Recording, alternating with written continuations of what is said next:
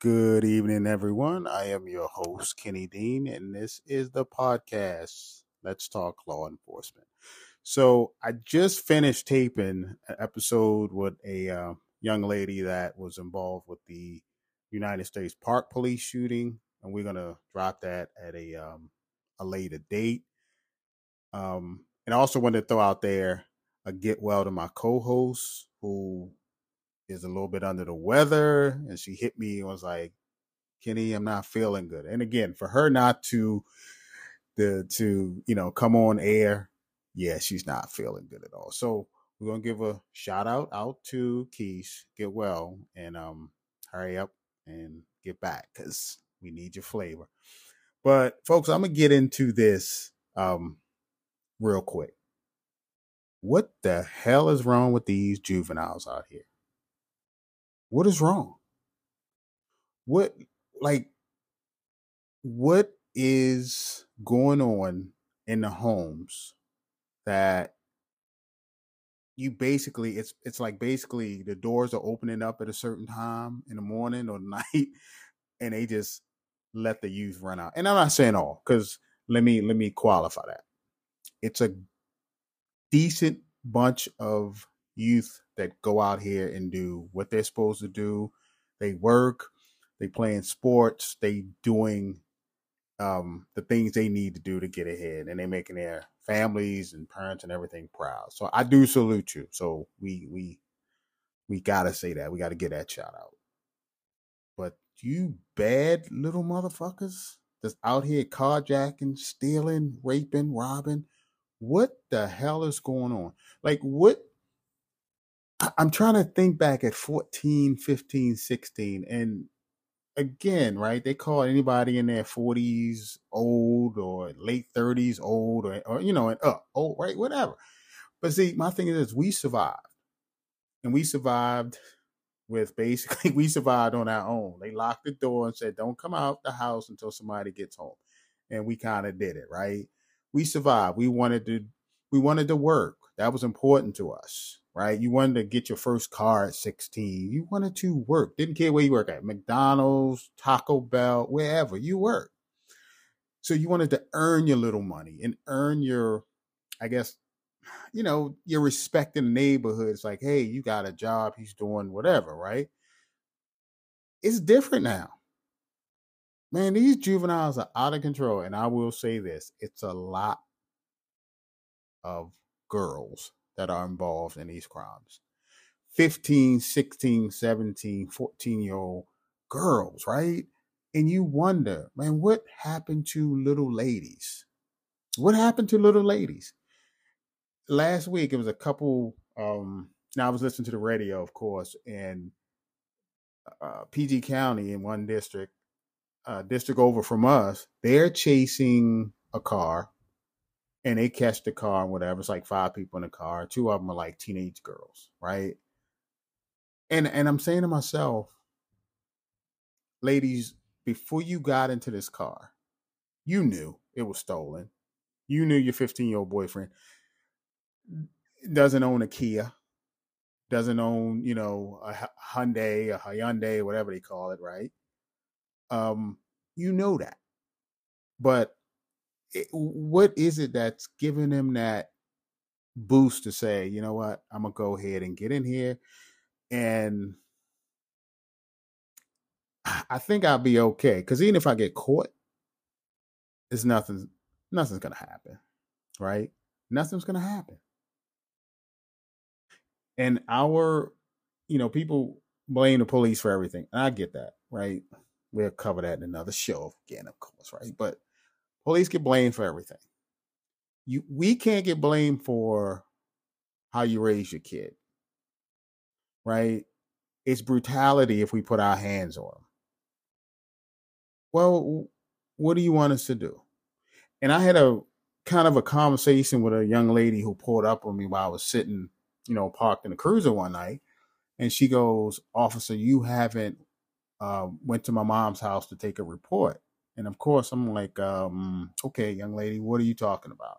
So she goes to explain that her her mom's, it, it, you know, her Kia, whatever, was stolen. the day before and police aren't looking for it. And you should not be sitting here. You should be out there looking for it, right? So I kind of break it down to her. Now the old me rolled up the window and be like, get the fuck out of here. Nah, new me, new improved me, right? New, you know, you know, the new the new training, sensitive me. Okay, ma'am, let me break this down to you. Police really don't even respond to theft from auto or theft reports, you know, stolen autos, because it's not a crime of violence anymore, or not, I'm sorry, not a crime of violence. So sometimes we don't even know that you even call the police because a telephone reporting unit or whatever, a lot of times, and different agencies will handle those calls. So we don't know.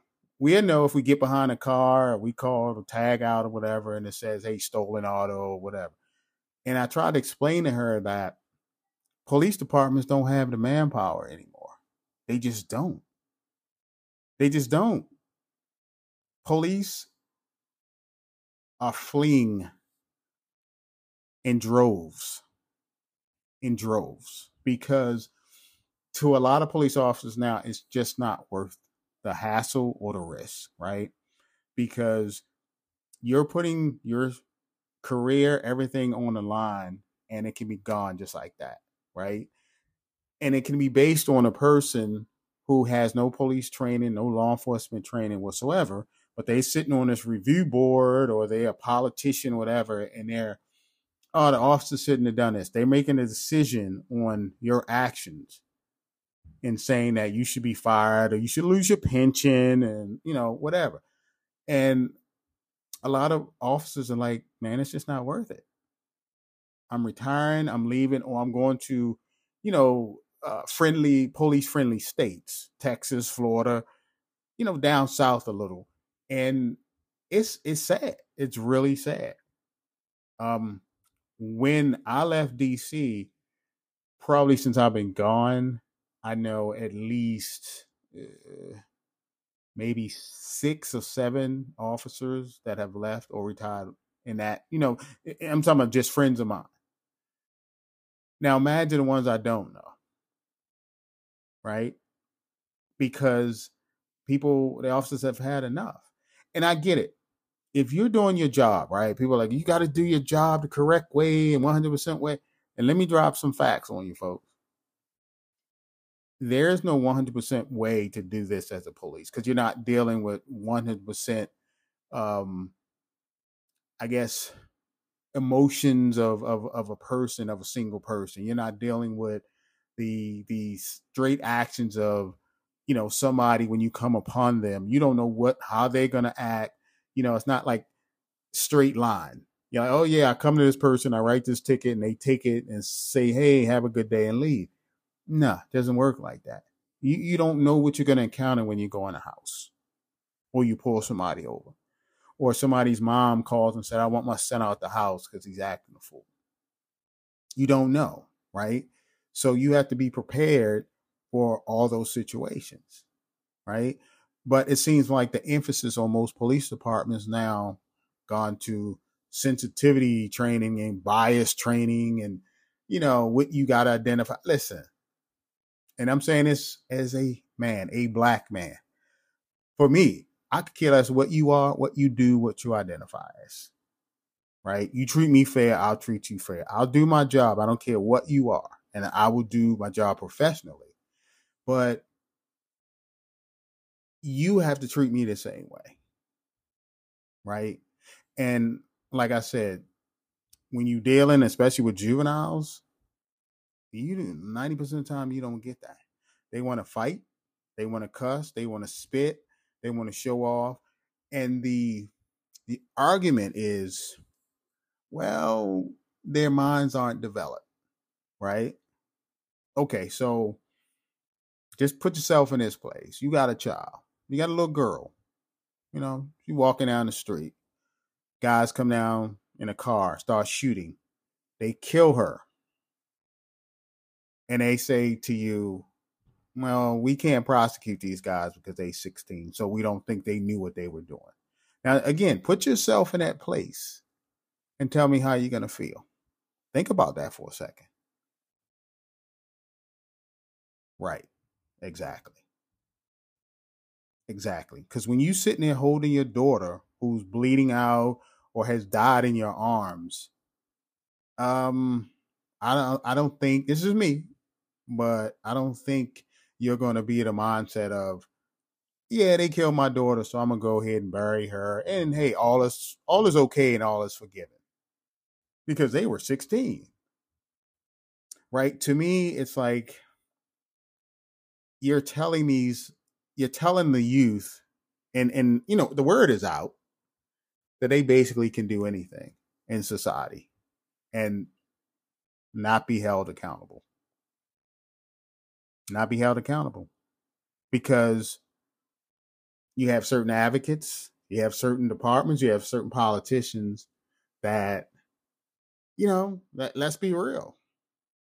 They make mon- money off of this stuff they make money off of this stuff. They have lobbyists, right? They they have people that no, we got to get this bill passed, right? We we want to open this treatment center for five youth that can only fit in there, and they get fifty million dollars a year eh, for a grant, and they treating five kids a year. Oh, that's not going to help a city. It's not going to help a city like Baltimore, D.C. It's not going to help Prince George's County not going to help anybody in Southeast DC. But all you guys that follow me are very intelligent. And you know what I'm speaking. Right? And we have this tendency to kind of turn our back and overlook, you know, what teenagers do because we go, well, I mean, they just, you know, I mean, you know, they just, we got to do better. I am so sick of hearing we have to do better. That's all that happens. I'm looking at the blotter today, alone in DC. How many shootings? I know one person was killed. That's uh, it's like almost every day. And then you see, you go back and you see all the stolen cars, all the carjacking. And most of that is done by youth. Right? And to me, that oh you know, well, rec centers and man, get out of here with that. These kids don't even go to rec centers like that. There's a rec center down on Mississippi Avenue called the Arc. And I remember when it was built, that was my old PSA, 704. And I remember Savannah Street wouldn't let uh, I think it was 22nd Street or 23rd. They, you know, you know how DC is. The streets were beefing. So nobody could go down to and use the facility because you could you had to walk through like 23rd Street. You know, Savannah had to walk through 23rd Street to get down to Mississippi. Like it was the craziest stuff I'd ever heard. Right? So basically that facility was used by people who came from PG County, other places. They had ballet in there. They had all kinds of art things. But it wasn't, my point is, it wasn't used by the citizens of Southeast DC for the most part. And it's not anybody's fault, right? It's because we decide we, you know, we beef over streets. DC beefs, beefs over streets. They don't even know why they beef. And I asked somebody, what, what y'all beefing over 23rd Street for? Nobody could give me an answer. Okay, yeah, my uncle was beefing with somebody. Bro, that was 1970. But okay, anyway, right? So that facility basically had two parts to it. And they had, you know, you could go get your CDL and all that. It was there. It was a great idea. And I remember talking to one of the guys, and he was like, the guy that run the CDL program, and he was like, Katie, we can't even get guys to sign up. And it's free. It's free. Think about this. How much does it cost to get your CDL license? Right? They were helping people get it. Nobody wanted to do it. A lot of people didn't. And the people that did came down off the subway and they were coming in from Maryland. right? So I, I just say that to say we have all these, you know, people always talk about we don't have programs for the youth. We don't have this. We got more damn programs than a little bit. But you can't force people to do uh, the, those things. You can't, right? Because somebody told me, well, it's the neighborhood, and because you know it's the neighborhood, they don't know any better. Stop. Stop because at some point in somebody's life, somebody's life, there was a teacher, there was a counselor, there was a football coach, there was somebody, there was a police officer, there was a doctor, a nurse that said to them or said to you, you know, if you keep this behavior up, you're probably gonna wind up dead or in jail. And we've all heard that. We've all heard that. Well, but it's the lure of good money. Okay. I get it. I get it. But what these teenagers are doing now isn't for money, most of them. It's just because they're able to do it. And again, politicians don't really do anything because they don't want us to, basically, they don't want us to touch juveniles at all. And there's a video going around from Druid Hill Park in Baltimore. There was a large fight of juveniles. You know, it was all posted on social media that they were going to do it. So they did it. And people were getting mad, you know, because well, the police are not doing anything. Well, what do you want them to do? What, what would, uh, like, seriously, what would you want the police officers to, to do?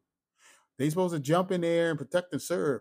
Okay, so yeah, the one officer jumped in, and guess what? He got punched in his face. He got punched in his face, square in his face. It was hundreds of juveniles. What are you supposed to do in that? Right? Hey, do your job. Okay, if I do my job and I put my hands on, then they become innocent babies. Right? Now they become babies. so it is is not a win here at all. It's not. So that's why again, it's not the police don't want to do their jobs, but they've handcuffed law enforcement and you put people in positions of power that agree with this dumb stuff to go mm, yeah well they 16 that means they can't be charged with murder what what? That's what i say you got to check what your politicians stand for. You can't always vote for somebody because they're a certain color. That's just me. That's just me right? Because to me it's kind of like look look look at the shape we in now. Because all these east coast cities that are having these problems just kind of look who's voted in. Because we always go we won't vote in this person because he this color and he looks like us well that don't mean they're gonna do a, a good job that doesn't mean they're gonna do a good job that's like the that is my God, that is so tiring to hear that. We just gonna blindly vote for them because they black, or they white, or they what? Like, come on, or they a female. Yeah, but what's their gender? What do they stand for? What are they telling you? Well, I don't know because a lot of people don't go to those hearings. Nope. Nope. But You'll go to a Nike outlet and stand for a grand opening to get a, a tennis shoe release, right? Boom, my point. So I'll get back on the track and I'll just say this. We have to start holding the adults accountable for what their children doing. And I know people, well, you don't know what your child's doing the whole time. Well, find out. Find out. Go in that room at three o'clock in the morning, man, like my mom did, and start tearing shit apart underneath the bed, everything. Because she's like, you're not bringing anything in my house that doesn't belong in here. And I applaud that now. I applaud that now. But we don't do that because we want to be friends. I want to smoke weed with my son. We cool. We Gucci. And get out of here with that. But we have to do something about this juvenile crime. And if you have a suggestion, leave it. Leave it. Hopefully, my podcast partner will be back for the next uh, taping. Um, and also, I want to thank you know you guys for listening and supporting the page. Also, we have a full time sponsor now, and I, I love it, right? Because it allows me, you know, to kind of expand and do some other things. And we are dropping, we are on a road to setting up our YouTube channel. So stay tuned for that. And guys, thank you again for making this podcast one of the best. And we'll be back soon. And oh, next week, I got a really special guest. Charlie, if you're listening, I can't wait to have you on. She's going to tell you her story of recovery after being shot and everything she had to go through, you know, to make it back to where she was. So, again, guys, thank you for tuning in. Please support the page please support the page.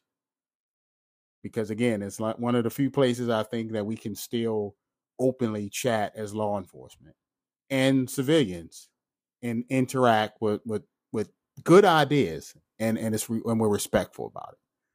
So again guys thank you and have a good night. Let's talk law enforcement.